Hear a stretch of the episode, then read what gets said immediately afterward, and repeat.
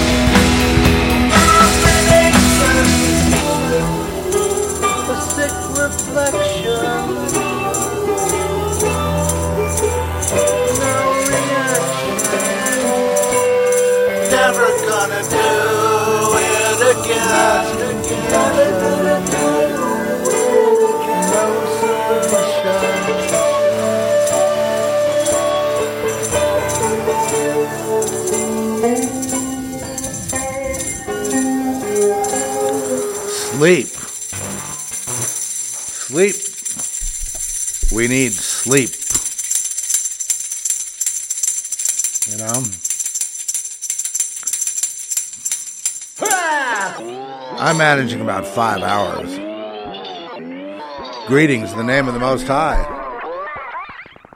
Okay. Enough goofing around in that studio. Enough horsing around. All right. We're going to need sleep. Wow. Greetings. Well, here we are. Um, I'm just uh, here to really explain why they fail. Um, it's really the reptilian mind versus the human, you know, the beautiful God mind that people can have through being human and through having a soul. The reptilian is, you know, it, you know, speaking about abominations, is an abomination in a sense. You know, I mean, it's it's an abomination in the sense that um, that everything they do, everything they think of. I mean, for example, military uniforms, rote, command and control, control, uh, brute force, bludgeoning people, forcing them to do what they, you know. Part of the part of the feeding of the reptilian is to force their will on others. You know. Okay, Trish. Now, I got Ben's a couple of these balls. Like I got him a couple of Nerf dog footballs in honor of football season, and um, which is another mindless joke of an activity. But uh, he's going to squeak this thing because he's that he feels he's got some edge now, and uh, unfortunately, we're going to have to do something about this because this just happened. It just happened. Okay, so I'm going to go silent now. I'm sorry. I'm going to have to take this away. If Trish is out there, he won't let me have it. Okay, uh, this is he, he's got a new angle now. As he feels he can squeak that, and so yeah, that's a cool ball. It's a Nerf ball, you know the Nerf, but it's rubber. It's a hard rubber, so you can't really chew it up. I've got another Nerf ball made of foam. He almost tore through it. That's uh, that's a tennis ball type of thing. That squeaks too, though. Okay, let me um, clear out. So here's the the word today. Just the reason that they can't succeed is because when you use brute force, like the U.S. military, you know, has for many many years used rather than you know it, it just an annihilation through brute force because it works.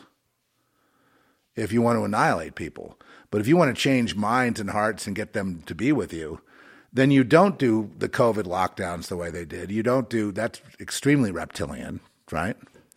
You don't do the uh, the the thing they're doing with the chemtrails, the you know, re-terraforming and trying to force it into their own, you know, little playground, and and then using people as uh, playthings to possess, so they feel they can have some kind of life when they don't have life, and they they need to accept that they don't have a life here. Um, they are underground uh, the the the the uh, unfortunately the elites, you know, the, get out of here now.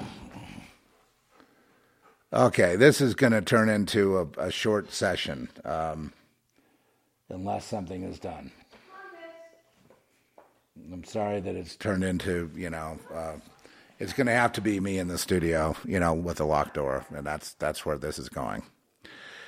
I've, I've, tried, you know, well, you know, right now he's very exuberant and he's chasing the coyotes around. He's doing a great job, you know. And he's my you know, number one companion and he's always with me. But when I'm, you know, when I was on an interview yesterday, he was all over that interview. He was all over that. He just doesn't want to share me. Because I've just been so close to him for so long. You know what I mean? Like anything, he gets jealous, especially talking. But now, so this bludgeoning brute force thing does not really work on human. I mean, if human thinks human can get a, uh, you know, get something like if humans worshiping power or money. The worship of power, by the way, is the worship of money. The worship of money is the worship of power. The the the um, uh, you know the worship of computers uh, or objects or cars or watches or whatever it is is the worship of money is is the root of all evil, right? And the um, you know the the uh, the the the uh, the vanity is the root of all evil. Vanity is the worship of money. Every single thing that you can think of, jealousy is the worship of money. Envy is the worship of money. Uh, adultery is the worship of money, right? It's it's it's the self-aggrandizement. It's the feeding of the flesh, which also goes to the love of money. The love of flesh is the love of money, the root of all evil. So the love of anything and the desire for anything other than God, it becomes the root of all evil. All things are the root of all evil that are not of God. Or I, w- I might even say God first. So the reptilian feels like, you know, is ignorant of God and believes that God is a, um, you know, is there but is benign or just a creative force that is not conscious like they are. They're unaware that, in fact, it's, it's amazing how unaware the reptilians really are. You know, they may be advanced in, you know, a billion years advanced in technology or whatever, you know, and all that stuff, but still they are, um, you know, to the Lord, they're an abomination. Whereas the human has various subtleties and and and and and various um, you know aspects, wonderful aspects that are like you know layers and degrees of understanding and shades of of color and beauty and knowledge and and and and the, and the knowledge and has the capability of knowing all things. The reptilian does not have the capability of knowing all things. The intelligence of the human is not in the brain necessarily. The brain is there and adequate for the human's use. The intelligence of the human is really in the heart. It's really located in the solar plexus area. And that's where the knowing occurs, and that's where the intelligence occurs. And the consciousness is linked up with all the other humans and all the other, you know, everything in God's creation. So that a human doesn't have to carry a big head. The big head is a sign of retardation. The big head is a sign of unintelligence. The big head is the sign of, you know, it's like an Esau sign. I don't need God. I got all the intelligence I need. Look, I got a big head. Right? And still, they can't fathom what's going on. They don't understand. They can't get to the third heaven. They can't get to the, the portal leads to nowhere. All the portals go nowhere. Nothing goes anywhere. And and back and forth along the timeline is nowhere. It's nothing. The Mandela effect is somewhere. I mean, you get glimpses. You get helicopters on hieroglyphs is somewhere. Jet planes on hieroglyphs is is something. It's showing a, a, a you know portals through time and space, and you know mastering of this time and space continuum, which is like mastering um, you know checkers compared to chess. It's not really, you know, it's not really something to be proud of it's really the other thing is that the simulation of all this changes continuously and changes depending on who's observing it. And so there's never any sure science. There's never any sure thing. There's never any sure people. There's never anything that's everything is is solipsistic. Meaning it's all about you, the individual. It's all about me, the individual. So I project the world and all the people in it and everything in it that I perceive as there. And I can take in all the different uh, multiplicity of objects and things and people and nations and moons and stars, and I can take it all in. But it's still my projection. And therefore, it's corrupted by my own projection in the sense that when I say it's someone else perceiving me, as I perceive them, that's the corruption. That's the falsehood. That's the mistake. And that's why God says, you know, the kingdom is within. Because my observing without simply means I am projecting the universe. And so all of us are kind of, you know, wired together to project the universe. So we're projecting the universe. Without us, there's no projected universe. I guess everything would be a wasteland. So the Draco, you know, is basically there, uh, you know, ens- enslaving human, cloning human, doing all these things they can do. But the war is really with God, you know, for the reptilian. The war, the the real war, the, the, you know, militaristic, you know, uh, the the use of uh, fuels, you know, nuclear bombs, is all reptilian. The reptilian mind is, is this rote brute force of mm, bludgeon people and uh, lock them down and enslave them with complete lack of any kind of intellectual prowess, any kind of uh, you know nuance, subtlety. You know, would never a reptilian would never know anything about beauty unless somebody explained it to them or said, "Oh, this is beautiful." Oh, okay, I'll go buy that for my mansion right? They'd have to have a consultant to have beautiful things, to sort of imitate the humans who know such things, who can know beauty and subtlety and nuance and epiphany and, you know, depth, height, width, and all kinds of things. The human just can't play God. The reptilian doesn't understand God, so the reptilian feels like, well, they're strong and they can, you know, they have powers, and so they must be the rulers of the universe. They're stronger than human, so they must be the rulers. Humans are duped into feeding them the children, which they eat. And I've always known this. I've always known that, say, under LA, there were, you know, definitely uh, you know, creatures under there, worlds under there, that, that uh, you know, these cults and covens, you know, that are really in the know are, you know, they, they say, well, where'd those kids go? Well, they're being fed to the lizards, basically. That's a lot of them. And then, you know, but, but they do the checks. Yes, they, you know, the really hardcore ones are cannibals. You know that. And, you know, the, the government wants to feed us to the, to, to the cannibals. Someone said the other day, well, if the donors were cannibals, the government would feed, you know, the, the, the, the Democrats would feed us to the, uh, to the donors. But, you know, some of the donors are cannibals. See, that, I mean, that's the thing. Nobody thinks that would even be remotely true. No one thinks anything I said about the Draco and underground and all that stuff is the stuff of, you know, modern myth. You know, it's, it's urban legend. Um, no, it's all true. It's all literally, in fact, it's true and it's, it's way more, it's even uh, 10 million times more horrifying than I'm even explaining. You know, humans used as, you know, the, the planet used as one big experiment. And these people that serve them, you know, the Larry Finks of the world that serve the reptilian agenda, are basically wanting to, you know, get rid of biological life on Earth, all carbon life. And so we know that trees provide oxygen and provide, uh, you know, all kinds of, of benefits to humans. So they want to get rid of the trees. Gates wants to bulldoze 70 million acres worth because he is so much of an asshole, so much of a anti-human, so anti-Christ at this point that he is not to be considered human. And if it were me, it would just be arrest on sight. You know what I mean? These, these people need to be kind of lined up, put in a put in a spaceship, and sent out as far as they can be sent away from any kind of human or Earth or anything like that again. They need to be separated from this society. All these people, and they need to be separated for good. I mean, there's no no no re, there's no getting off for good behavior. That's it. There is no rehabilitation. They're gone. They're not human anymore. Whatever made them human, they became reptilian.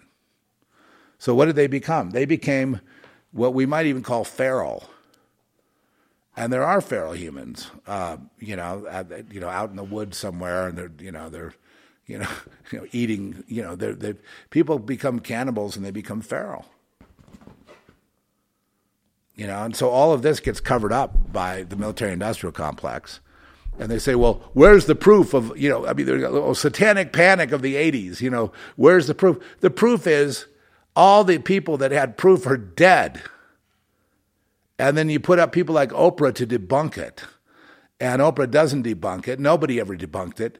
It was never debunked. And people that say it is are absolute fools and a blight on humanity and should, and should have their crayons taken away. They're just babies. They're, they have no capability of, of, of adding two and two. No capability of observing anything. They're just taking up space and they're so to God, there are useless eaters too. People that when you put it right in their face, they say satanic panic, proving they're liars, reprobates, and a blight on humanity, proving they're the enemy of all that you see. They're antichrist. Antichrist simply means the enemy of humanity. Christ is life. Antichrist is death or death cult, anti-life. It's, it's really so. So you want to, if you want to maximize your joy, maximize Christ and minimize the Antichrist uh, within you, within your person, within your lifestyle. And then eventually you grow, you have taste for things that live. Okay, that's it. Get out of here. Get out of here. Go ahead. Go outside, Ben. More of a. Anyway, so that was a pretty good. You know, I guess we'll have to deal in sound bites today. But I mean, so It's becoming so simple as everything is being revealed. And I'm so glad to be alive at this time since everything that I've said I've been vindicated for. All the things I said, but, but, in, in, in, in, including the, the, the documentary you just did, which I guess we couldn't have done it any earlier because it wouldn't have been accepted. It, it, it, it's dividing. There are people that say there's no such thing. And, and then so I would tell them, well, believe what you want. But here's one thing you know, I was traumatized, whether I was mentally ill or not, whether I made, whether I was lying or not. I was traumatized, and that brought me into being a writer. So that was the point of the of the whole story. It wasn't the point wasn't to reveal what you know powerful elite people do in life. The whole point was to reveal that through trauma, there's life after trauma through the arts. That's all. But now they just can't leave it there, can they? It's like it's like they're so used to covering up the truth for their masters that they just it's like a dog whistle. You know what I mean? It's just like, oh no, it doesn't exist. It's just like a rote reflexive thing. Oh no, it doesn't exist. Oh no, no such thing's been debunked. Oh no, the world's not like that. I remember on the set of Society, you know, now going on what forty years old. On you know, on the set, I remember that you know this woman that was in the the shunting scene comes up to me. This old woman that was like featured in as an old woman in the shunting scene in the orgiastic shunting thing, comes up to me and goes, "Oh, it's not like that. Society isn't that bad." I'm like, "It's way worse than what's being depicted here, lady." To the point where they just reflexively put people in mental hospitals and put them in jails and separate everyone they can and then and then they, they can't have anything of the truth. They can't have it. And kill them. We must kill them to preserve our society. Parents are expected to kill their children. Oh, it's arranged as an accident, of course. No one, no one cares. No, no police will ever investigate because they're all in on it too. They're all in on it. Period. So that's what my big contribution to the world is this information. The way I present, not what they were doing 20 years ago online, you know, and that includes some of your favorite talk show hosts calling, oh, the elites over here, or those people over there, or those people over there. It's always somewhere else. It's never in your life. So we have all these gang stalking victims, which are now beginning to see the light. They're beginning to see the order and organization of that gaslighting. They're understanding that's part and parcel of the cover up. And people that know too much or don't fit in, don't conform, get targeted everywhere in the entire world. Because they're working for Draco. They're working for the lizards. And the lizards, they barely remain hidden. I mean, they're clones walking around, you know, reptilian clones walking around, you know, humanoid bodies the bodies are interchangeable because they're you know they're they're you know multi a lot of them are multidimensional some are robots. You know the little the little short you know ones you, you confuse with the grays with the big black eye the big ant eyes. Um, you know they're robot they're they're they're biological entities but they're biological mechanical entities.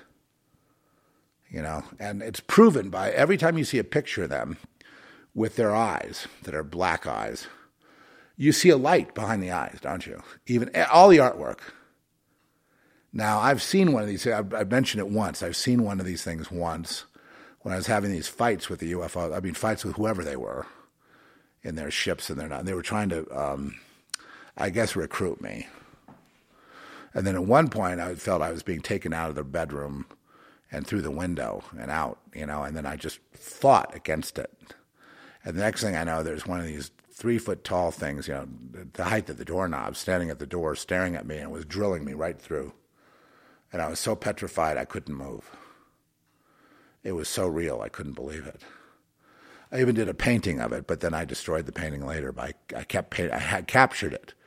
That feel so. If you looked at the painting, it would drill you, and I couldn't stand it. I I, I ruined it. I, I just guess I subconsciously ruined it. I covered it up. But a lot was revealed through that encounter.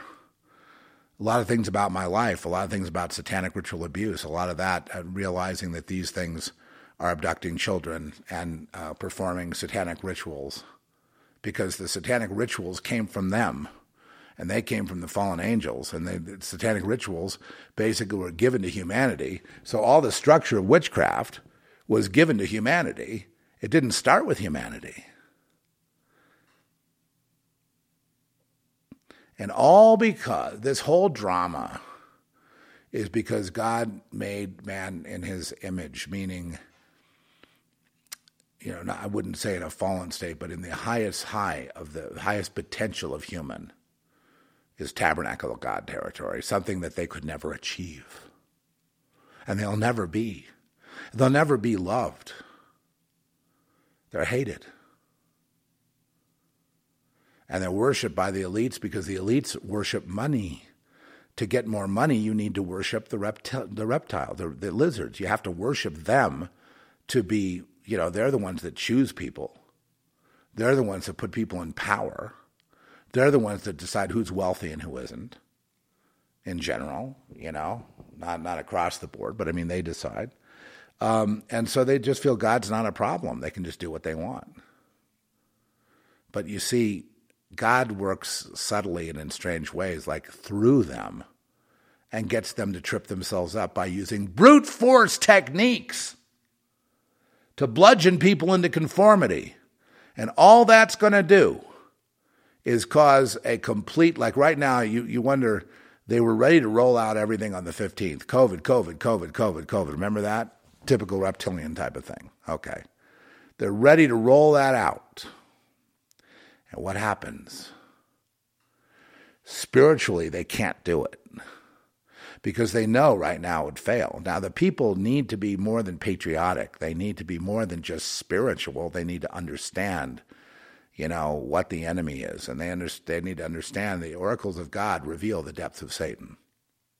So if you don't know the depths of Satan, you don't know the oracles of God, then you need to get deeper into God to get knowledge because you need a word of knowledge to be able to, to to comport yourself in this world. You need to understand who the enemy is. You need to understand they don't just come in the form of witches with little capes. They're also in the air. They're also in the vents. They're, they're right next to you, crawling along the floor like these little creatures. But you can't see them. They're hovering outside your home in their little UFOs, and you can't see those either to the naked eye. Sometimes a digital camera will pick up on one, but usually not, unless they want to be seen so that cloaking ability is is you know like like Trish had an experience with one, and they all have these uniforms. And where did the uniforms come from? They are the originator of the uniforms. The uniforms come from Draco, from the reptiles, from reptilian, you know, things. I don't call them reptilian humanoids. There's nothing human about them. They're just basically animals. They really are. They really don't have self aware. They have rote behavior, you know, modification and obedience. That's and that's about it. They don't have, you know, they don't want uh, thinkers or individuals or individual thought. It's all collective group thought, and everything about the people that join them, the humans that sign up, they all become collectivist. Notice that they push communism, they push socialism, they want to be on top and they want to put a dictatorship, everyone under it. And when they do that, people rebel. People rebel. And the way they're going now, they're they're uh, on track uh, as a complete failure. You know, I mean, look at a guy like Larry Fink. What a sorry son of a bitch he really is. Now he's the de facto ruler of the world. You know, under Draco under the control of, and the auspices of you know, certain secret societies that are basically secret because they're in lockstep with these things and advanced technology, which is kept hidden. It's up to a billion years past where we are now. So they can do about anything they want. But guess what? What they want is controlled by God. So, the big mistake, the big mistake is the brute force, you know, bludgeon into conformity, that sort of totalitarianism. All that comes from the lizards. People are not like that. People want freedom. Everybody wants freedom. The people that sign on to that just have been mind controlled and beaten down so much they feel like, well, I can't get a paycheck or pay my family unless I bow down to the lizards. And there aren't any lizards. They don't exist. I won't even mention it. I just, you know, get in line with the way things are going and with my group around me and what they're doing. I'm monkey see, monkey do. And then maybe I'll be okay. I'll slide by. Nobody slides by. Everyone's going to be judged. Everyone, it's going to be like, well, what did you do? What, you want me to get that? He, he dropped the ball for me to get him the ball because he got uh, new. Okay. So I can leave it right there. I just wanted to impart the good news. You know, the good news is that um, you know you're way, way, way, way, way, way, way ridiculously more advanced than they are. They can be a billion years ahead to some you know mechanical technologies and you know whatever it is they, they have. You know what I mean? Levitation, you know, portals, you know, dimensional uh, existence, blah blah blah blah blah blah blah. It's all boring. The fact of the matter is, the human is is so far more advanced than the reptilian that the reptilian does not understand the human. If the reptilian understood the human, meaning had any intelligence at all, or anything even comparable, uh, they would go a whole new way. They wouldn't go with gradualism either. I mean, they they would they would find a, a, a, way of of seduction that's far greater than what they've done so far. Their seduction is really at this point seen through. People are too smart for that at this point. So you know, so do they have any new tricks up their sleeve? The answer is no. They want to roll out another COVID. They want to do the same thing they did, feeling that, well, maybe I'll get a different result. So they're completely insane and they're completely stupid and they're totally ignorant. And, you know, the people sign on because they want power and they want money. And that's basically the end of it. They've agreed to become stupid themselves in order to get money. You know, really, people that worship money, people like Gates, look at Gates. He looks like somebody that's out of a, uh, you know, mental hospital at this point. He looks like he's someone that's out of a, um, a hospital for a handicapped, you know, for mental, for the mentally handicapped. That's what he looks like now, like a big child that just uh, basically is completely programmed by somebody else and basically is a talking puppet. It's pathetic. He he should be silenced. But then again, all these other people are in love with money, and so they follow Gates and they put him on the air and they give him a, a platform, even if he's going to kill them pretty soon. Even if they're going to die because of Gates, they're going to put him on the air. Now, is that intelligence? Or is that love of money? That's love of money. When you love money, you look the other way on everything and everyone. They're eating children. Yeah, but those children would have been out there running around anyway. They don't have any life. At least, you know, feed them to the reptiles. Well, they don't need to be fed to. They can get their own children. But the, the fact that they have the, the humans feeding them is uh, you know is is pretty disgusting in and of itself. And these humans, you know, eventually become cannibals themselves because they become like the ones they serve. Stupid and flesh eating. And that's the big Nazi reveal. That's the big final solution of Adolf Hitler. That's the big Thule society thing. That's the Club of Rome. That's the uh, Vatican. That's the basically the you know the uh, you know British Israel. That's uh, you know the uh, you know, what, what is it, the Russell Trust, that's the uh, Skull and Bones. That's basically the whole ball game. Done. That's it. That's all it is. So the way you win is you keep on the course you're on. That's it. In other words, you've already won. You've already run, and they're trying to play catch up, and they can't convince you. So you've won. If they can't convince you, you won. You pass the test. You're ready to graduate to the next thing. Um, even the elect will be deceived. Well, all these church leaders made deals with the Draco. You know, what a great uh, source of children to feed, you know, the children and teenagers and stuff into the uh, into the wood chipper, you know. Oh, they they don't eat these; these uh, end up staying. But what happens is they become indoctrinated and entrained, and then they fork over the children. You know, they get stray children here and there, and they just send them in. And so the reason I'm mentioning all this is because you're about to see the rollout of these things, trying to act like we are your leaders. Even when they did the Series V, they were reptiles, they were Nazis, they had epaulets, they wanted to control humanity. It's all been very, very, very clear. Very clear. To say this doesn't exist makes you, today, makes you a real fool you know, like guys that go and start citing books of psychologists and stuff to prove it's all, you know, basically false memory syndrome. It's not false memory syndrome. Tom Mack proved that. Not Tom Mack, but uh, what's his name? Mack, the psychiatrist from Harvard. What was his name? I forget his name now. Mac. You remember? I mean, he proved it was all real. You know, back in those days of pioneers of all the abduction hypnosis, you know, uh, Bud Hopkins, all those people. They, it was all real. Anyone who's ever studied the Antarctica knows it's all real. It's all real. And everything is a deception. Everything's a lie. Everything in school is a lie. Everything that all the textbooks are lies. Everything that's uh, been, everything that's that, that's in existence pretty much is a lie. So how do you see through it?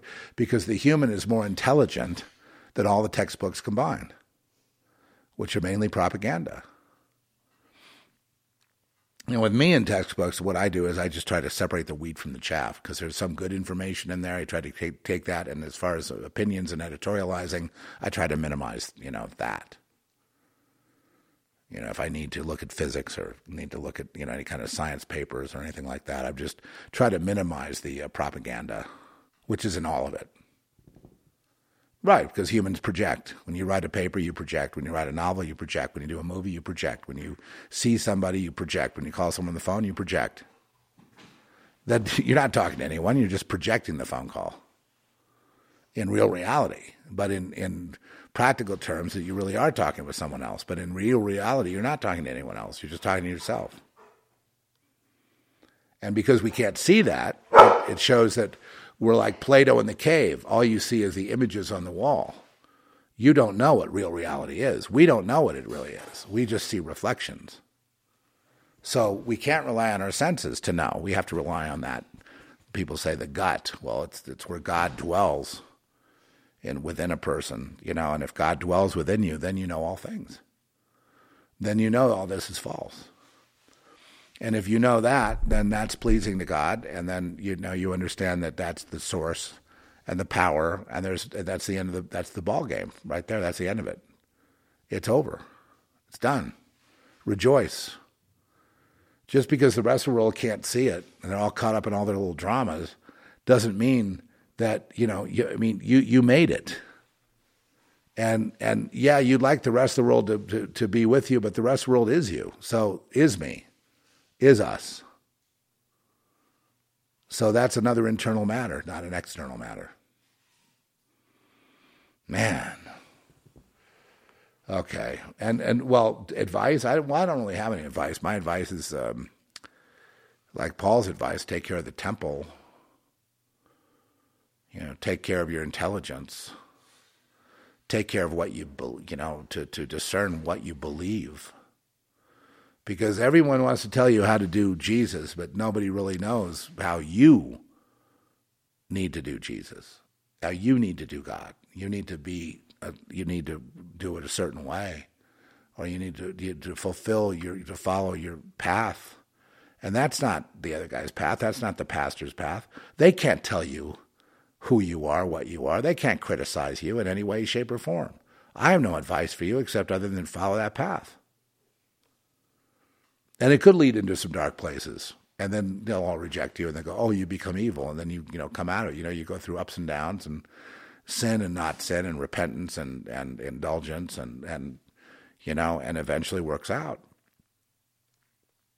The, but the overall overarching thing is to understand the basic aspect of consciousness, the basic aspect of being, the basic purpose of life, you know, is life.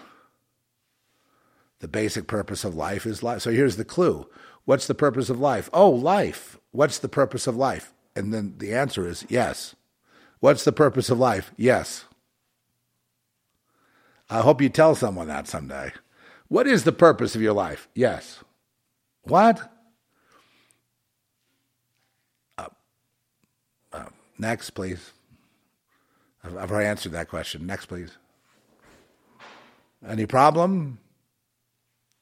Well, you're on the wrong path. You need to repent. You need to get in here and help these, uh, all these Christians need to get together and sing songs and all that. Well, no, um, I'll do what I'm led to do, and that might include that, and maybe it won't, but what does it matter to you? Why are you so concerned about me? Do you even know who I am? No.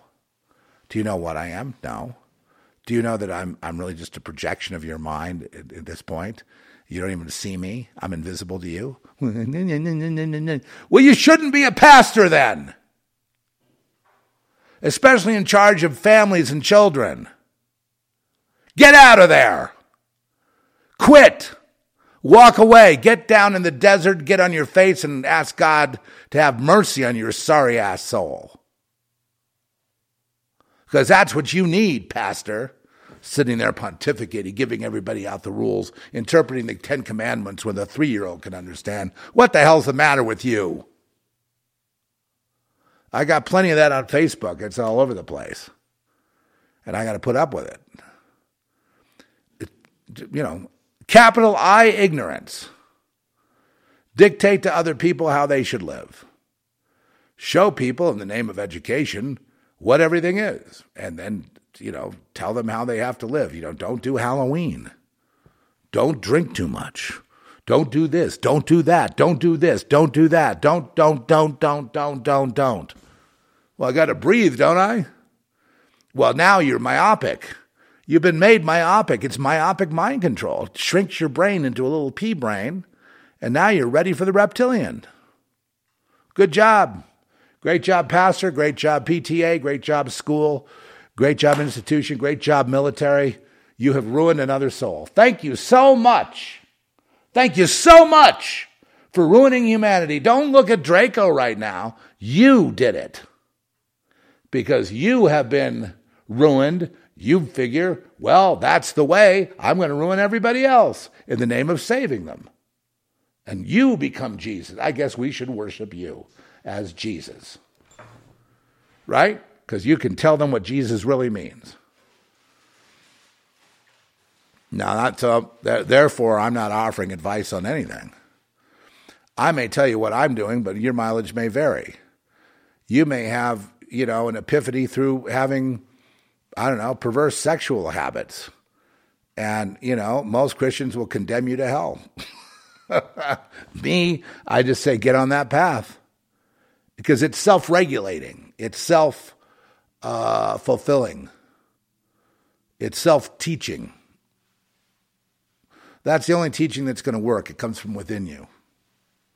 Other than that, it's just going to be a bunch of rules that you're going to rebel against. And then, you know, then you don't know if you're doing something out of acting out against the rules or if it's really within you to do. It, listen, most people, it's not within them to um, embrace sin. It's done because of all these rule makers. It's not within you. Be and, and what I mean by that is um, all these desires to sin in every kind of possible way uh, most of that is a rebellion, and it has nothing to do with the original person. You know, just people that, you know, nobody likes to be dictated to by other people that are just as fallen, if not more fallen than them. So, you know, that's why Christianity failed in America. And it will continue to fail. As long as these idiots keep doing the same thing, they're going to get the same result failure. And then, you know, they wonder why everyone's pushed into witchcraft because they feel it's like an alternative. Of course, it's another, you know, bondage and trap and, and slavery, but so is Christianity, slavery. When it's not really straight up with the Lord, it's slavery, right? It's, it's a form of it, but it lacks the spirit thereof, then it's slavery. I tell you, within two seconds, if, that you get around any kind of Christian gathering, I tell you in two seconds if, if the spirit is alive or if it's dead. Most of the time it's dead, which is fine. God has his people, and they're scattered throughout the entire world. And some may be thinking they're Muslims, some may be thinking they're Jews, some may be thinking they're Hindus, some may be thinking they're nothing. But if he's if if he belonged to God, you're not going to be able to avoid it. At some point, there's going to be that meeting. There's going to be that divine breakdown that occurs. There's going to be that road to Damascus experience. There's going to be that calling. There's going to be that, and yes, you have the free will to to say answer in the negative and say no, I'm not following. You know, no, thank you. I saw this one guy did a movie in the '90s called The Rapture. It was about a woman. And when the rapture came and the world was falling apart completely, and here's the rapture to help take people out of this nightmare, she refused to go you know, typical libtard, right? she refused to go because she has virtue and she the whole movie was about her virtue signaling that she's going to do the noble thing and reject God. And I just thought what an idiot. What a fool made this movie. What a fucking fool. And and the guy, I know the guy, you know, personally, or I met him. He's a very highly educated guy. And, and therein lies the issue. Highly diseducated, moronically diseducated, abominably diseducated, propagandized, and then, and then a set of beliefs that have nothing to do with the real world and are very dangerous to everyone around them. Yeah, if the rapture comes, God's offering you it, don't do it. You know, be sure to rebel. Well, that'll teach God. Oh boy, boy, do you have the upper hand. You got to love it. You got to laugh at stuff like that. But Hollywood produced it. It's called The New Age. I think the, the guy that made it was named Michael Talbot. I may be wrong on that. It may be Tal something, something like Michael Talbot, but I mean, he's a very forgettable filmmaker. So, um, you know, he did a couple of good things, but I mean, it's he sort of had his time, and I don't know, you know, he's maybe dead by now. I, I don't know.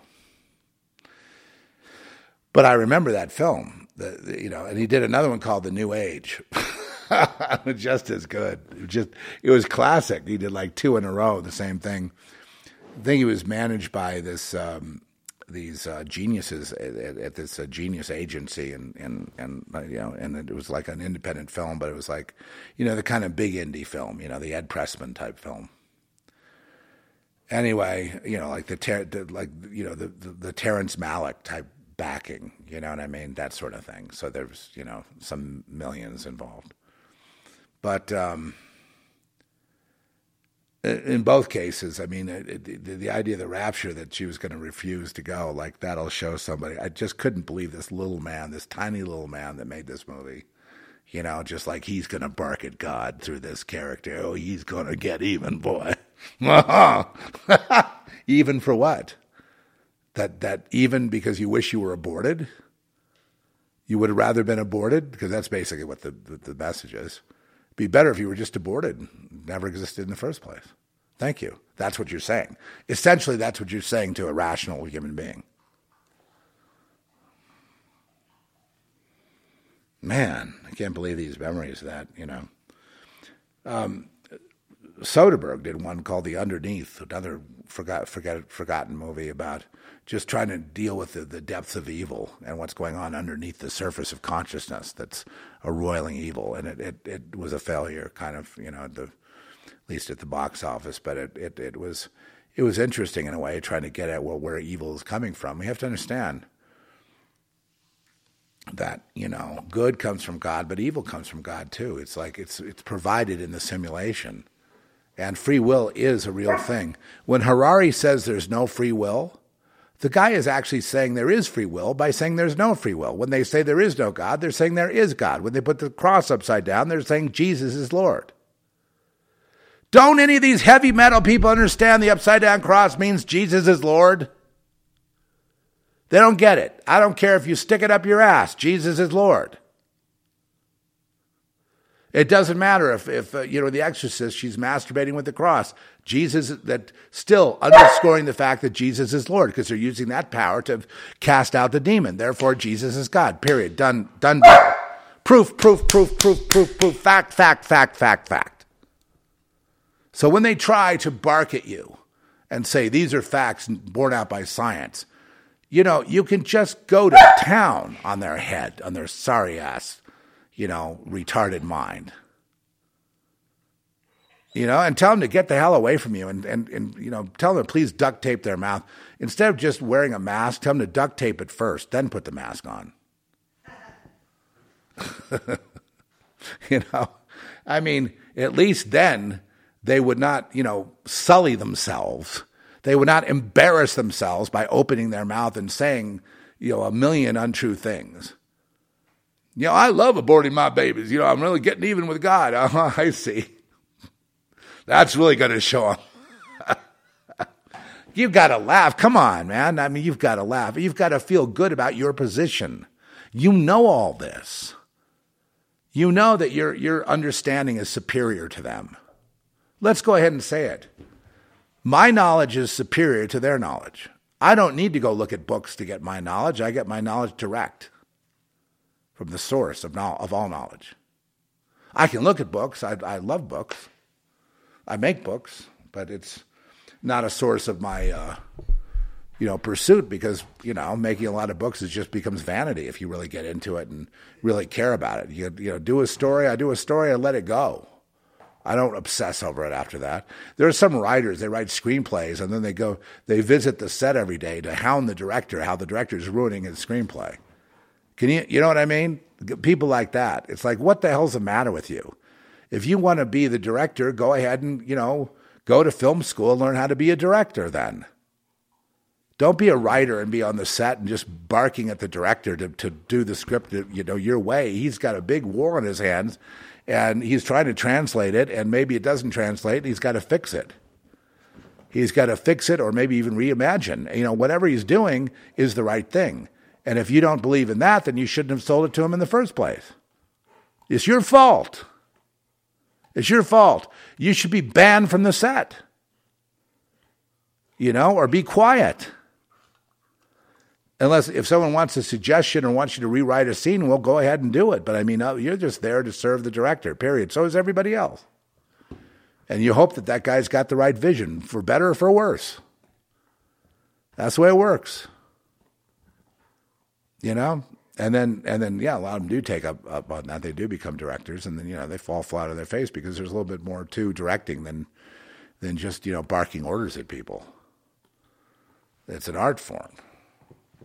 Anyway, I'm I, I'm trying. You know, I'm I'm trying. Oh, that's a good. You throwing that for me? He just bounced the ball on the ground. He loves these. Yes.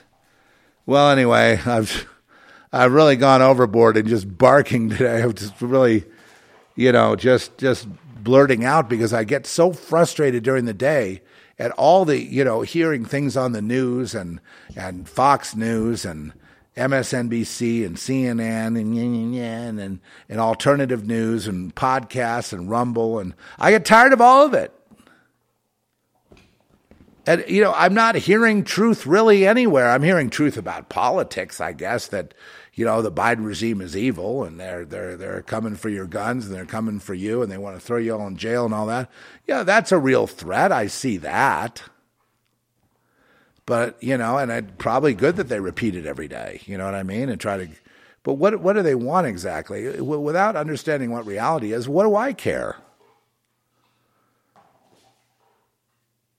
You know, when you say the country's at stake, what does that mean? I have no idea what that statement means. The country's at stake. We have to go, what, what are we going to do? Arrest them?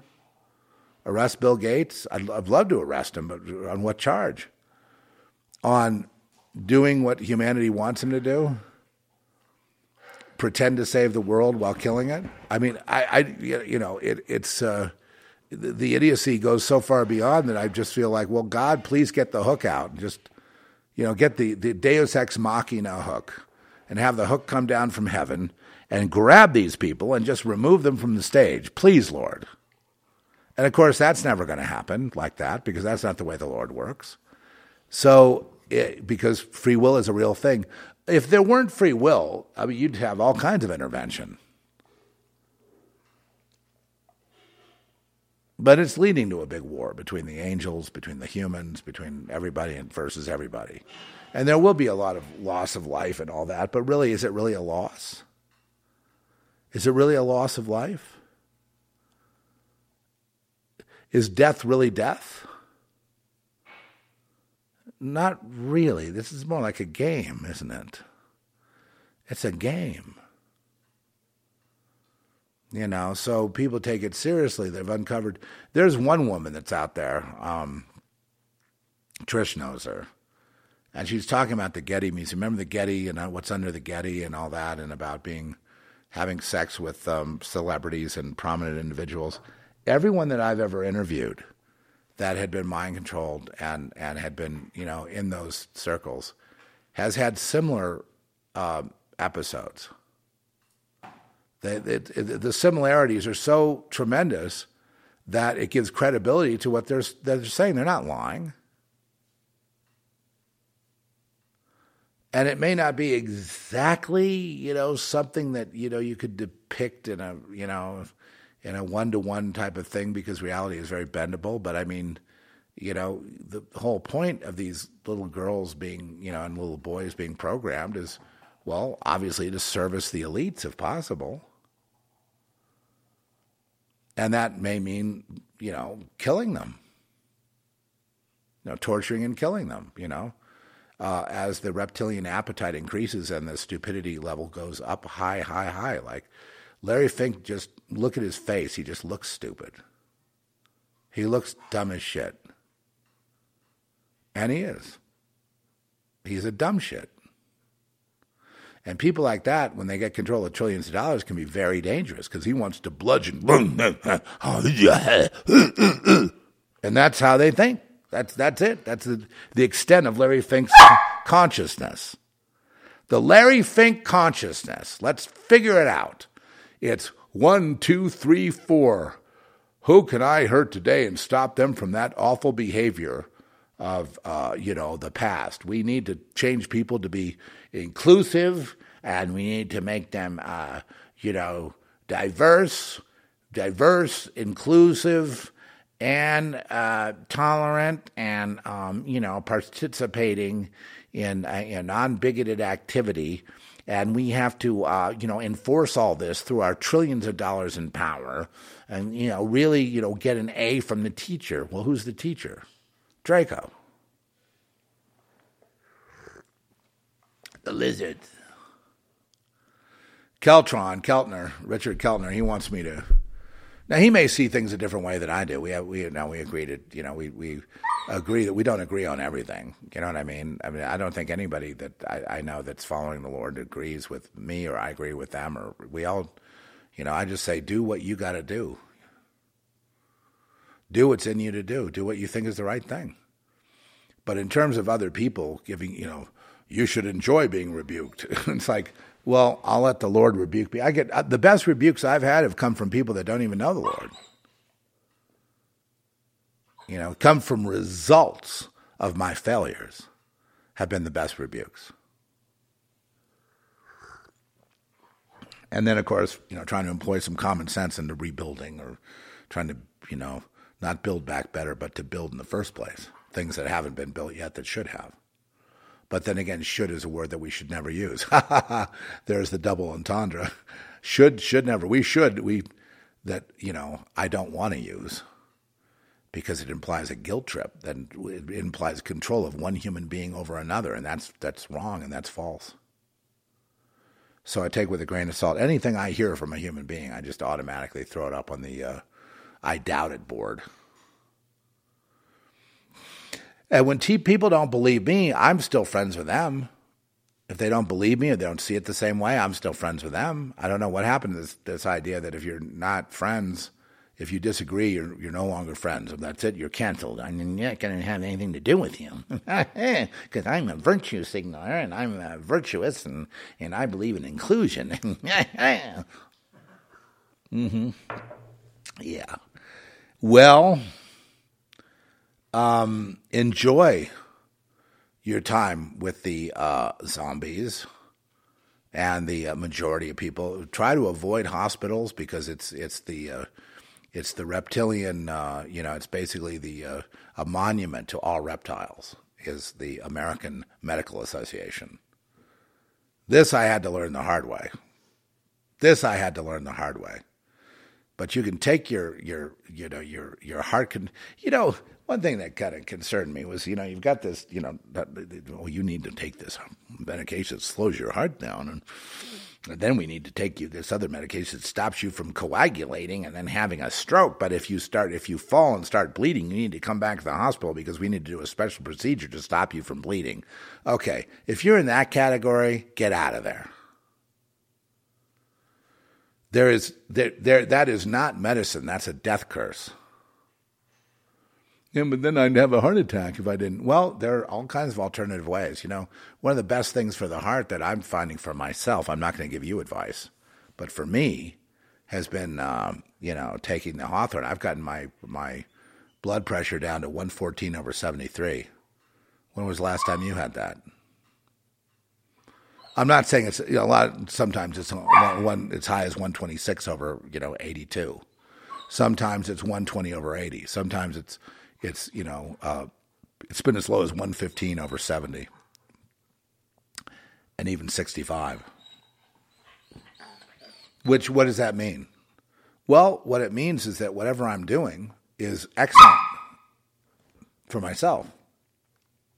What are you doing? Well i take things like nitric boost and i take uh, you know I'm, I, I started taking garlic today garlic. I stay, take uh, uh, a hawthorn tincture for you know, regulating the uh, you know Chinese some Chinese medicine for regulating you know keeping the heart rate going. I understand there's been some some issues I have there, but you know as long as my pulse and my heart rate is not um, if it's if it's you know coming in at you know 117 over you know 78 or something like that, I don't feel there's a need you know if that's a consistent thing of your blood pressure and you know heart rate you know down to you know 65 to 75 80 whatever around in there if that's the case and you're not running over 100 you know in your basic pulse I, I think you can find another way to deal with you know uh, heart issues. I mean, if you start giving medication to that, then I mean, you know, it's it's kind of redundant because I mean, I think the goal would be those kind of numbers.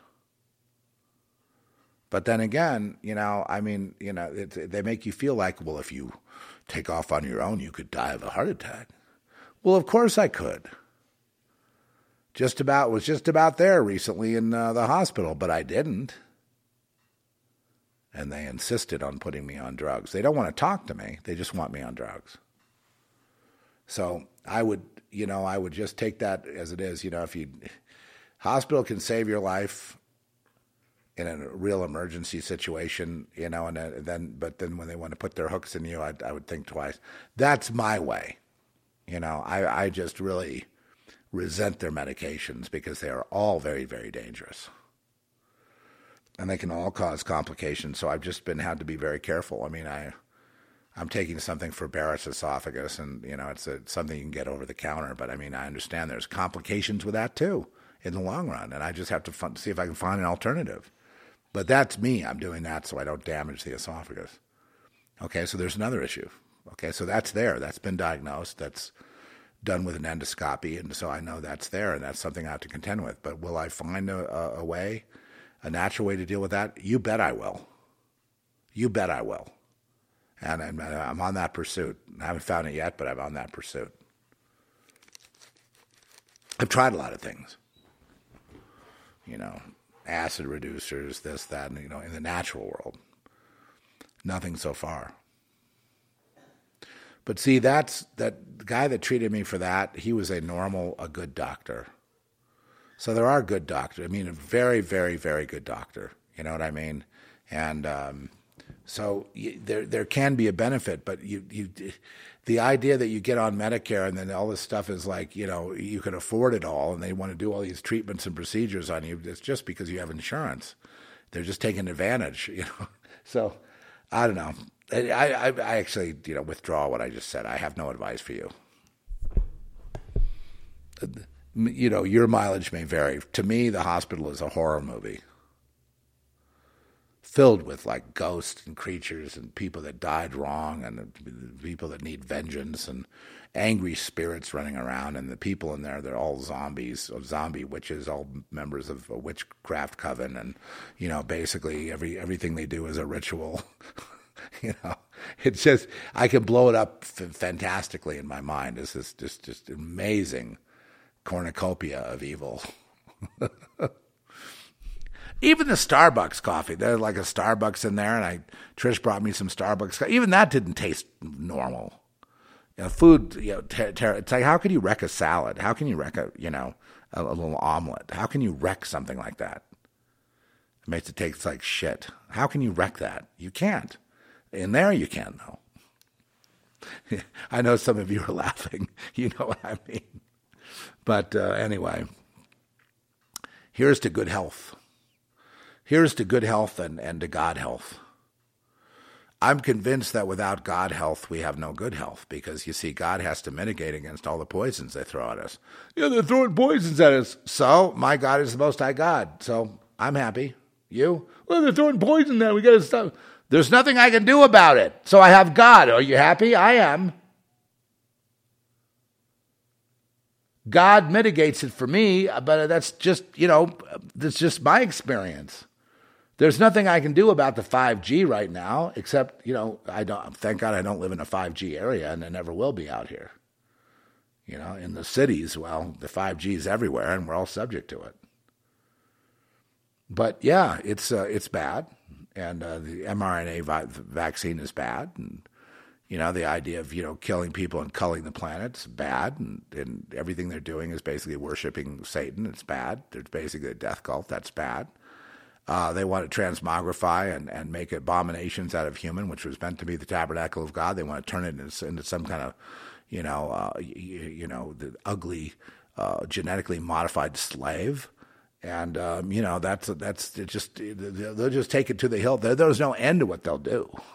Take all the tissues and the cells and everything else and make their chimeras and all that that they want to run around the planet and dominate. While Harari, you know, goes around saying, you know, I'm he's basically the court jester, but he's saying, "Oh, there's no free will. Humans are now animals. Therefore, have at it, boys." you know, uh, I just have to laugh. This is the biggest joke of my life. Is the world biggest joke I've ever seen? Is the world the biggest, most insane, stupid thing I've ever seen the most ridiculously stupid. Get the hook out, put it into it, put a lid on it, put a cap on it, uh, call it a day, stick a fork in it, is the world. Okay? And, you know, no, I will never take it seriously because I, uh, why, why should I take it seriously? I don't know anyone that takes it seriously. Whenever they say they're serious, they're making a mockery out of it. So I'm seriously a nurse in the hospital. You're you're an abomination. You're a mockery. I'm seriously an athlete playing for the, uh, you know, the uh, the the the, uh, the Denver Broncos. No, you're you're you're not. You you think you're this. You think that's that. You think football is actually a thing, and so you know you're lost in some kind of um, you know pissing contest in a in a in a sandbox with other children three years old. So good, have it, have it, have your um, game have your little, you know, it's first and goal at the five yard line. Will he make it across into the end zone? Oh, he did. Oh, yay! Did you see that game when he caught that pass with two fingers? Uh, you know, come on, really. I mean, that's really going to occupy. I mean, I can see that when you're like, you know, being indoctrinated as a child and dad's watching the football game on the TV, and so you join dad watching them. It becomes a family tradition, but I mean, eventually you got to grow out of that and become your own man, right? Decide what you think is worth. Think how many hours people give their time to these games on TV. Think how many hours. Think how many hours of commercials are going down their gullet. Think how much mind control programming is there when you know Beyonce takes the stage and the halftime or you know any of these other artists Lady Gaga or you know Katy Perry or any of these people. Think about that when they get on there and what the, the messaging that they're sending to people. You know, and and and it's like really. And the people they buy it, they think you know, but you don't have to worry about them. It doesn't matter what you say in town. It doesn't matter. Loose lips no longer sink ships. No, I'm here to announce that. Loose lips no longer sink ships. Zeph Daniel. Zeph E. Daniel if you want to be even more accurate. Loose lips no longer sink ships, Zephy Daniel. Sign of the end times. Loose lips no loose lips no no longer sink ships, Zephy Daniel. There you go. Yeah, you got it here. You you heard it here for put on a t-shirt. L- right? What was the heading I just said? Loose lips no longer sink ships. What was the heading? Well, anyway, I'll leave that to you. I'll leave that to the experts. Uh, I don't even know why you tune in here. I'm just so um, I'm so full of piss and vinegar now that I'm just like you know laughing at myself. I think it's funny. Hey, I got a new tune going. It's so bizarre. Oh, it is so weird, and it's just it it, it in and of itself is a joke. You know what I mean? It's it's it's a real it's a real joke. It's kind of like almost a carnival joke, and uh, you know, as in terms of allegorical jokes about the world, which is everything. It was Russell Brand. Russell Brand. We want to talk. Um, before I do that announcement, twenty on twenty tomorrow. It will be a reality. 3 a.m. Mountain Time, 5 a.m. East Coast time live, but unfortunately for you guys on the West Coast, 2 a.m. if you want to join us in prayer prayer, Lord Jesus, Lord, we just come together and we just ask for you to just be with us, Lord, as we want to be with you. Help us to be closer to you. In Jesus' name, amen. That's all. Hey, that's the only prayer we need to pray right now. But we're going to be praying about the world situation to make it easier for people so people don't starve to death. We're going to be I'm just going to leave it be fluid. I mean, no one knows exactly the future. Hey, uh, he's got your slipper. He's now working on your slipper, Trish. Uh oh, that's a no no, Benz. Benz is really acting up. That is not my slipper. He is really acting up now. It's almost new toys you got. So uh, today is my fifth day of the Dr. Schulze uh, kidney bladder detox formulae. And I have to tell you, it's been a real, real, real, you know, they, they want me to write in and tell them my experience, you know what I mean, to the people that, that make the herbs for, you know, that, that in the company. And because not that many people buy that, you know what I mean? I researched it online, I bought it.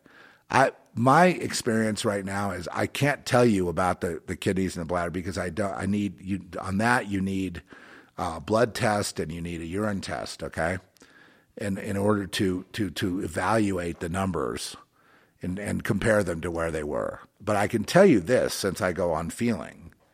You know, I do feel like there's been okay. There's been more urination. There's been more flow going. You know, and um, and I just feel things are functioning well. And, and the, the signs I can see, you know, urine color, smell, I hate to be gross, but all that stuff is, uh, you know, normal. And, um, you know, things seem to be flowing really well. I, I have definitely experienced a boost in health since I began. I have had some aches and pains in the beginning. You know, it's kind of tough because, like, you know, it's it, it, it calling it a kidney bladder detox is wrong. It's really a whole body detox because the the detox formula detoxes the liver, uh, you know, pancreas, uh, stomach, you know, um, uh, you know, uh, everything. Um, and it just goes. It's just a note here that general overall health is you got to treat the whole body, you know, and you got to treat the whole person, and it's not just a, a treatment of you know the emotional kind of you know i mean there had to also be a healing of my um, shattered self you know that, that, was one person then another then you know what i mean well you know my history so there was you know i guess the documentary kind of represented the beginning of healing of you know the past to the present. Could I put it that way?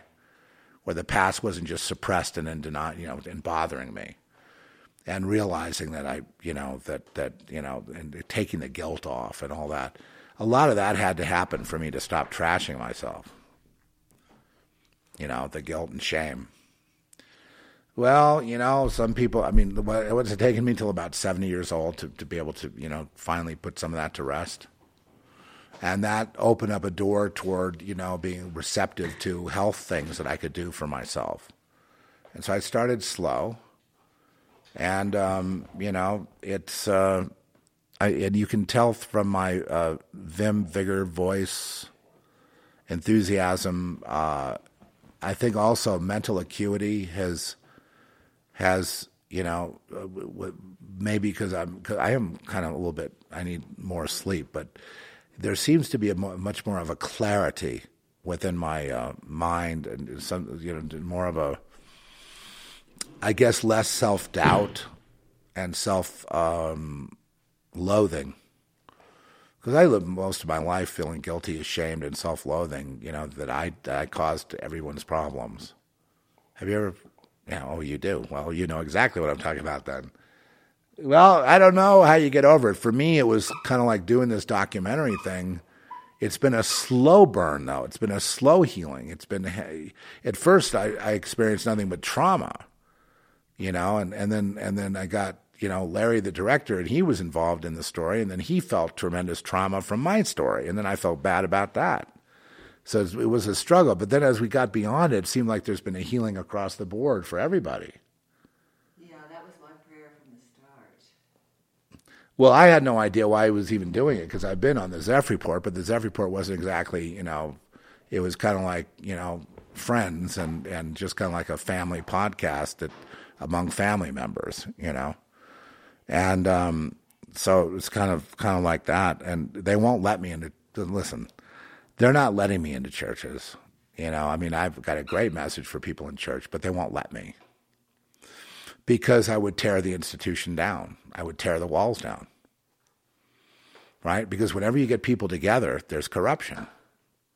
And people say, well, we can put up with some corruption. Well, I can't put up with it. Even well, there's corruption in me, and I and I hate it and then I sometimes I hurt myself or want to kill myself because I just don't want the corruption. I don't want it. I don't want it. I don't want it. I don't want anything to do with any of this. And I often say, you know, I came here against my will, but I know that can't be true. You know, but I used to say that, but it, those things are not really my concern right now. My concern is really just breathing and you know, and uh, you know, making having observations that I can share with you that have something to do with existence, but I'm not going to give you any advice. Whatever, if I have in the past, I'm that was just a uh, a lower version of me. But as I get more advanced, if you will, if you want to call it that, I'm less and less wanting to give advice out to anyone, no one. You know, I, I take my inspiration from other individuals, and I see what they do. They're not lecturing me, and yet I can get a great deal of inspiration from them you know? So so it's kind of like you know you don't need people to lecture you folks. It's just like i don't need people to lecture me. It's just gonna it's all the answers you've got already. They may be blocked because of traumas because of, of shattered you know dreams because of abuse as a child which you know and, and you know on the documentary one guy talks he says he was abused as a child you know? And the thing that's so funny about that is like he doesn't give any compassion no, no, no uh, feeling about, no nothing. It's a very traumatic thing to be abused as a child, and that he was abused as a child. He was like lots of people, and it, you know, it's just like my mother. Well, but it's no big deal. He just had that attitude, and this is this is terrible. But I'm glad we have him in the documentary. I'm glad that you know we we let the other side say their their their say their what they want to say, and what they're going to say, and the critics fall right in line between one or the other.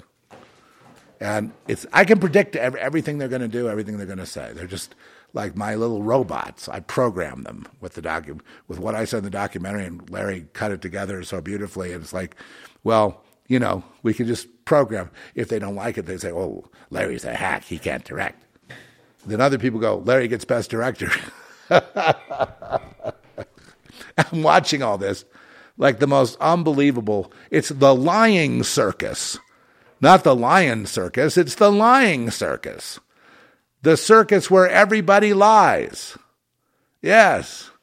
Well, I'm so glad that we did all these songs that depict everything and and prophesy and, and predict and everything else instead of doing you know music like the world you know i'm thinking i've got my drums going again you know and i'm i'm wondering if i can ever get my time back in my foot it's a little kit it's a nice kit though acoustic kit and um what I'd like to play is I'd like to play. Uh, well, the thing is that the, I, I, like blues rock, you know, but the problem with that is that so much of that is dark, is dark, you know, and, and there's kind of a dark thing going on, and I'm trying to like find some kind of. Uh, I guess it's going to have to be totally original, you know. It's good, maybe with roots in blues rock, roots in rock, roots in classical, roots in jazz, you know.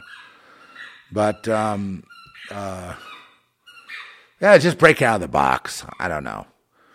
So I'm I'm thinking about uh, you know trying to trying to. Uh, it would be great to talk to Axe. Axe out there, if you're out there, it'd be great to jam with him. But again, these drums are kind of.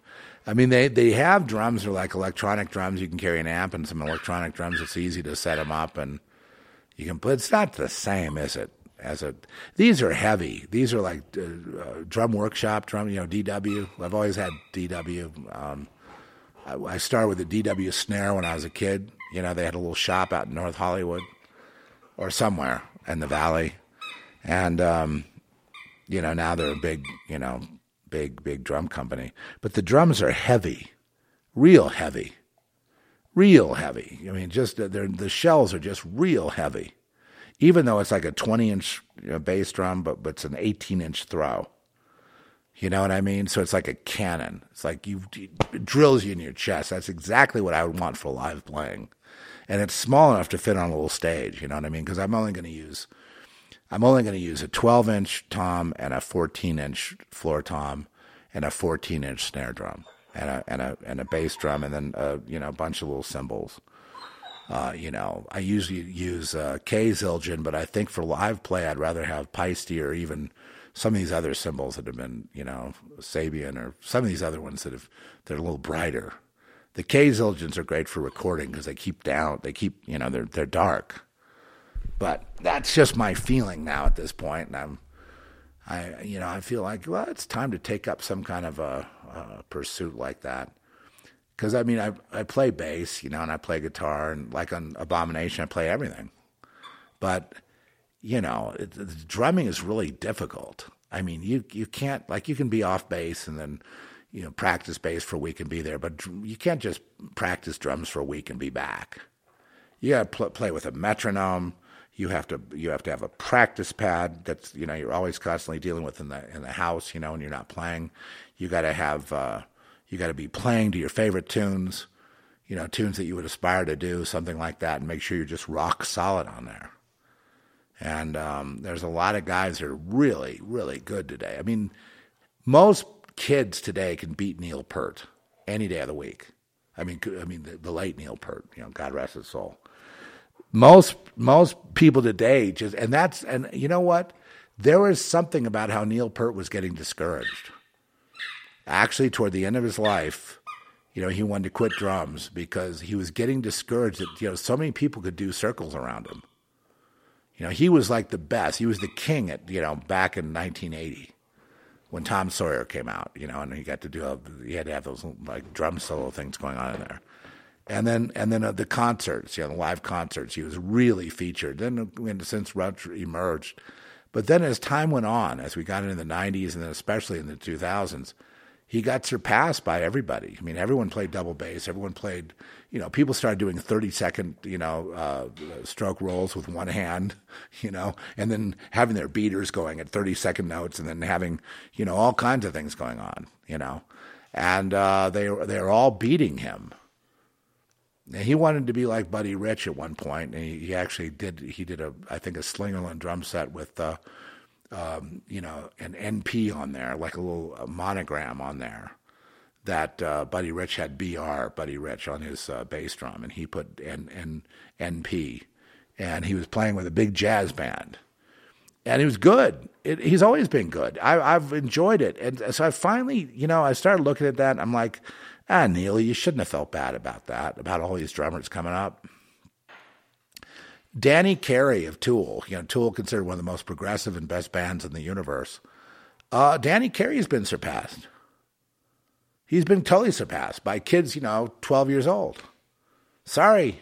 You know, it's just the nature thing. Like like in surfing, the same thing happened with people that could do like aerials and stuff, you know, surpass the other surfers. You know, I mean, it's just if they start doing aerials on like, you know, 20 foot pipeline waves, like like the wave is nothing.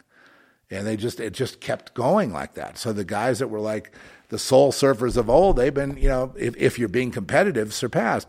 But let's say Neil Peart wasn't being, I'm not saying he was competitive, but I know that he went through an episode of, or a time of, you know, questioning his drumming because he didn't get to that point of those kind of roles, that kind of, you know, intensity. I guess it began with some people like Dream Theater and went on with other progressive bands, you know, to, to surpass um, uh, Neil Peart.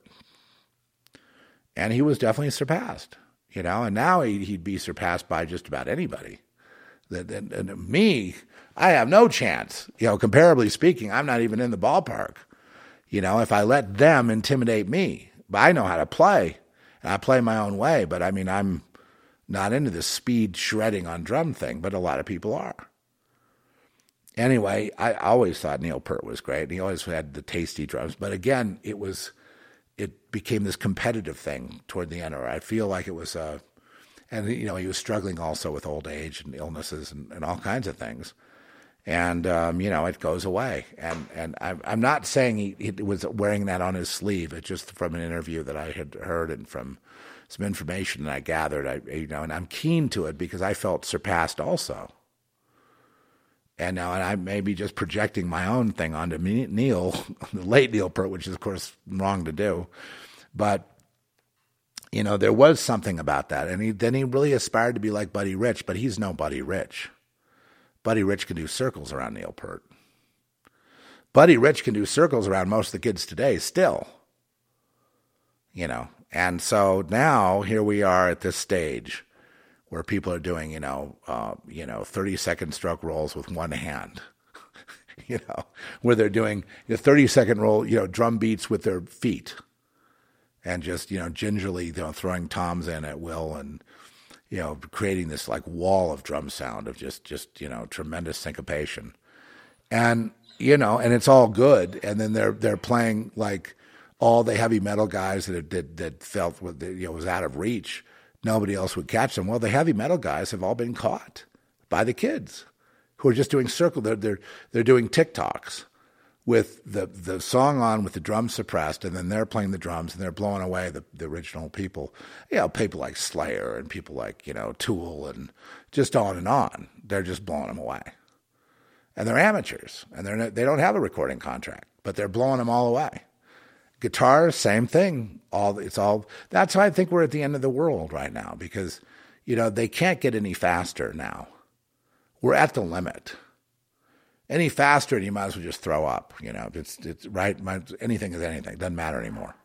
So we're we're just we're at that peak of performance. You know, the only place it can go is down. Now, so here's what I'm suggesting, and what I think is that you know I was thinking about BB King Okay, does you think BB King ever felt sur- surpassed by Eric Clapton? I doubt it. Right? BB would have just the right note, and same goes for some of these other blues guitar players. You know, it, it was just all about that one note, finding that that that groove in that note.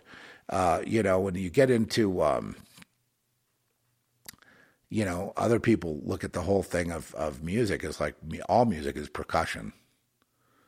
And so, to that end, you know, it's not really about how many notes you play and how fast you can be. It's how it all works together with with with you know music with other musicians and and where things fit in and how they go, and whether or not one thing is kind of drowning out another thing.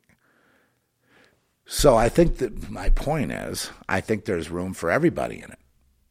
You know, and and you know, it's it, it's uh, I saw Ted Nugent on stage. He was playing with this uh, this guy had a, a Ludwig uh, blue acrylic kit, and I really liked it. it. Sounded really good live, just really sort of out of control. And they were playing Stranglehold. You know what I mean? Ted was doing it perfectly in this little bar, and his wife, uh, you know, Shemane, was like, you know, videoing it with a phone, iPhone. But it was like you know, really, really pretty cool, especially on the drummer and the. I don't know who the drummer and the bass was, but I was like, yeah, you know, and he fit on this little tiny stage with that little kit, that Ludwig kit, and it had it, you know, and and he was just playing those riffs and doing that song, not trying to show off, not doing W, you know, single bass. And I was thinking back to Led Zeppelin with you know Bonzo single bass, you know, single bass intensity, and you know, then I was thinking about the. Uh, you know, like uh, Chad Smith of the Red Hot Chili Peppers, you know, single bass intensity.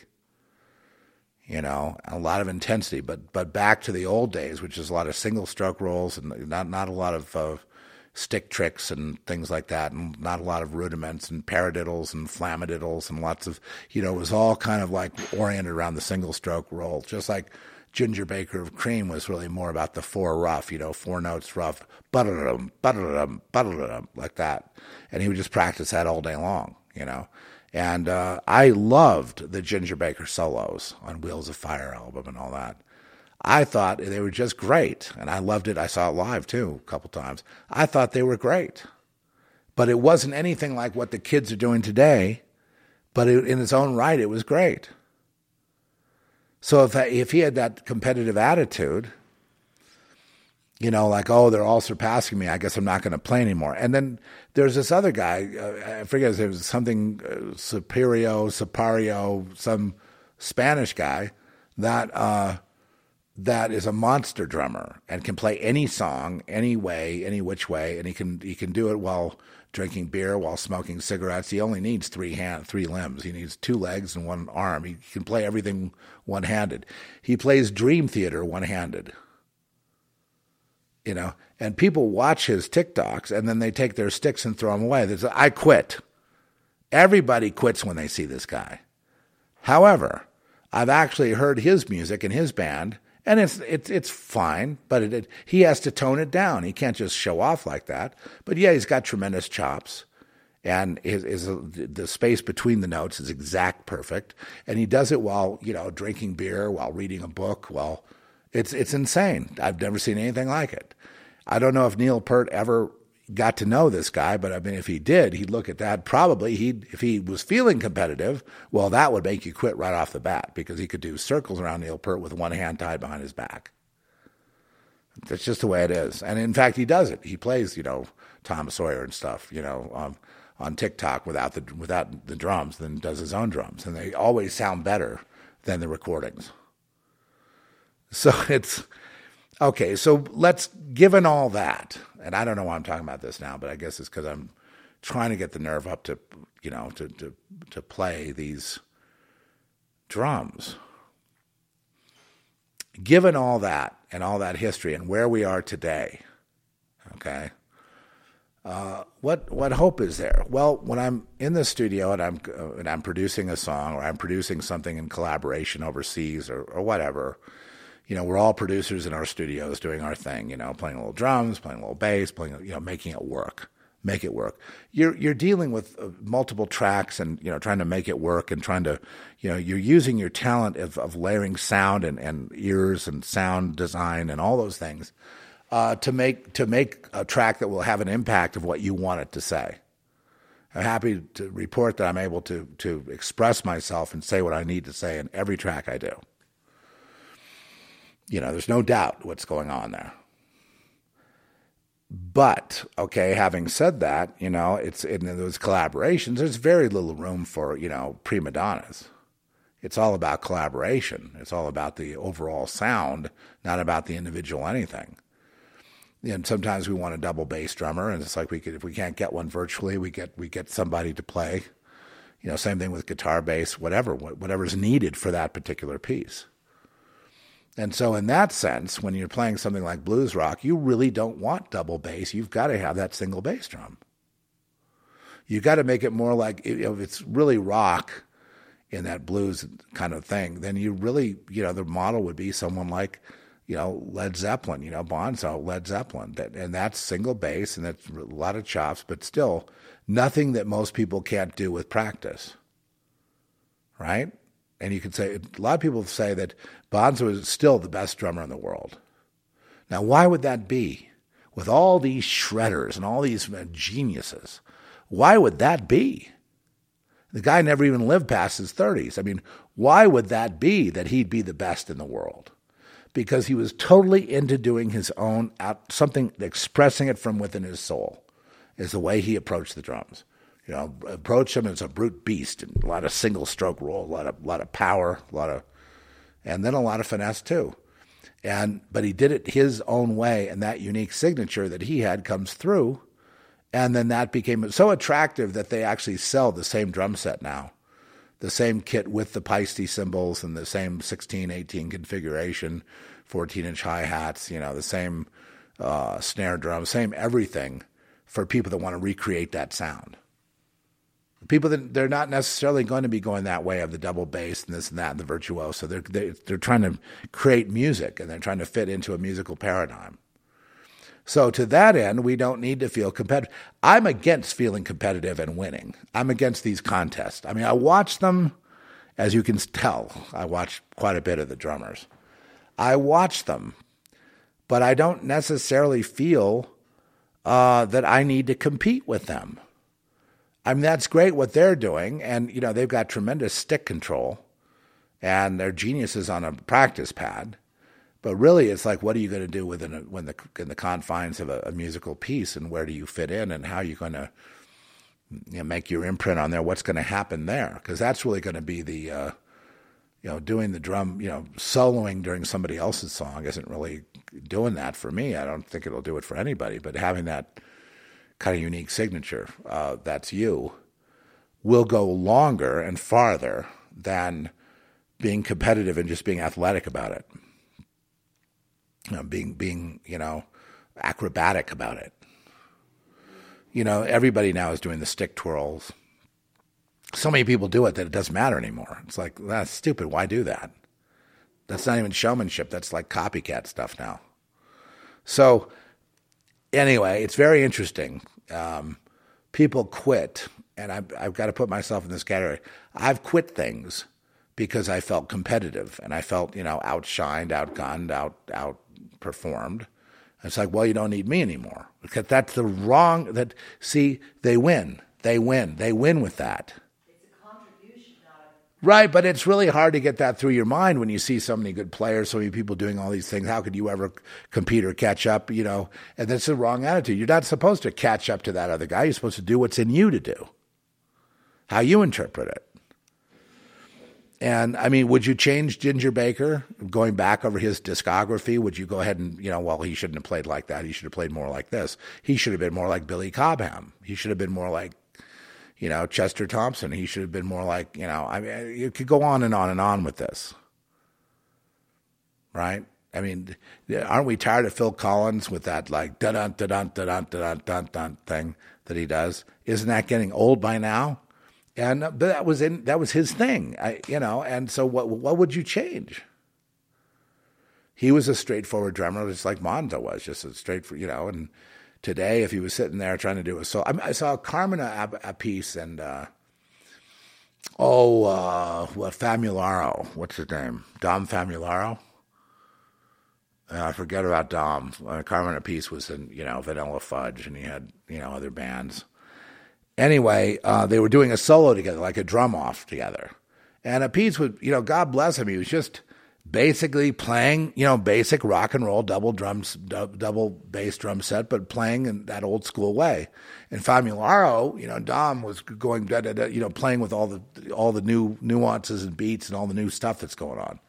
And so he blew uh, a, Appice off the, uh, or Appice, however you want to pronounce it, blew him off the set, off the stage and it was uh,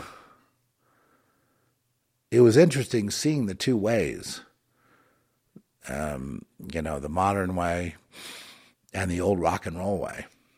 And it was interesting seeing those two. But uh, having said that, what do I want to see Jimmy Page shredding like um, you know um, Steve Vai. I don't think so.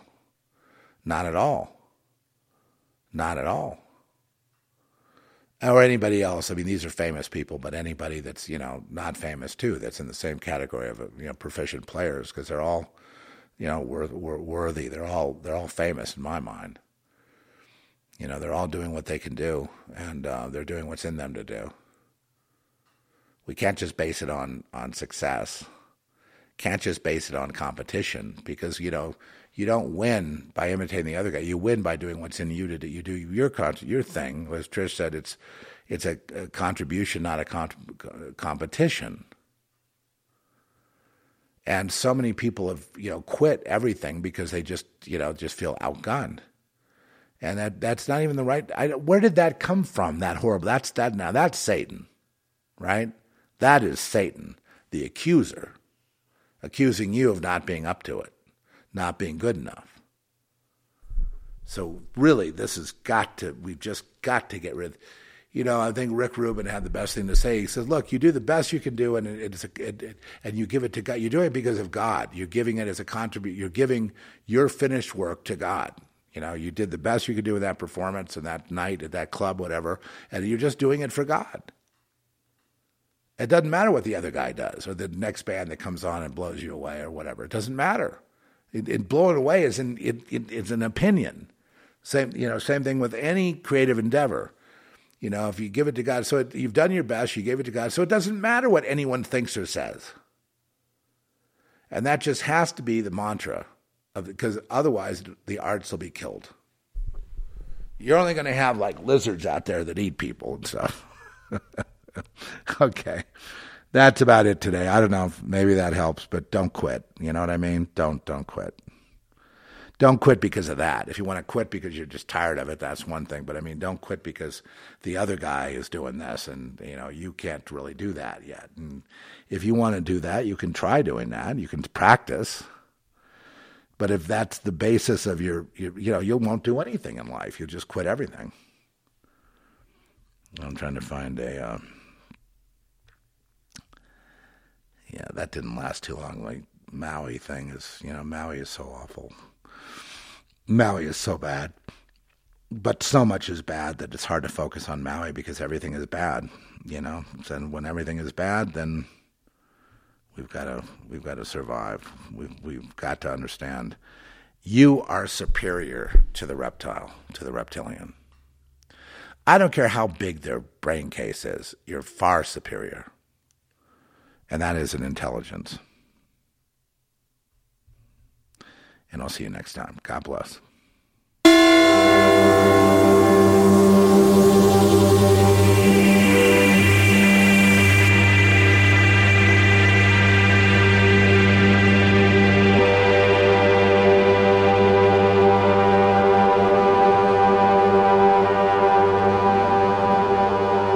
By the way, 20 on 20 tomorrow. 3 a.m. Mountain, 5 o'clock East Coast, 2 West Coast. Govinda will be here. Every the gang will be here, and we're gonna hit it again. Change the world. What do you mean?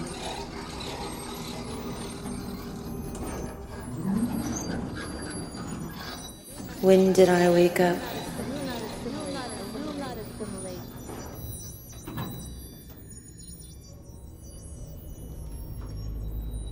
Never went to sleep.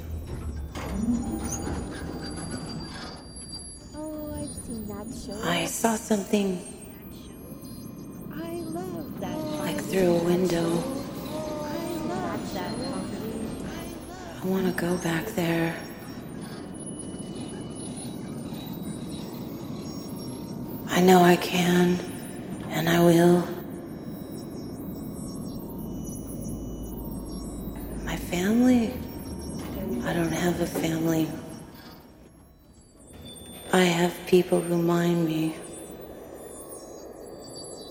You know who I am. I'm an actress.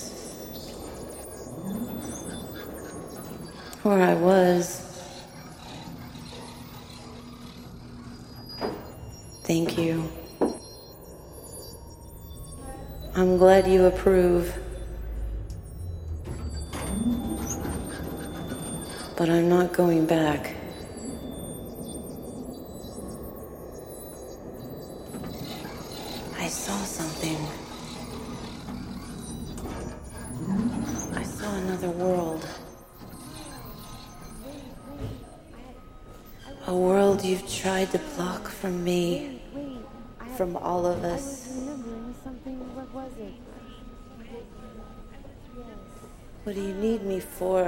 Wait, wait. I. Please. Do not keep throwing family, friends, and fans in my face.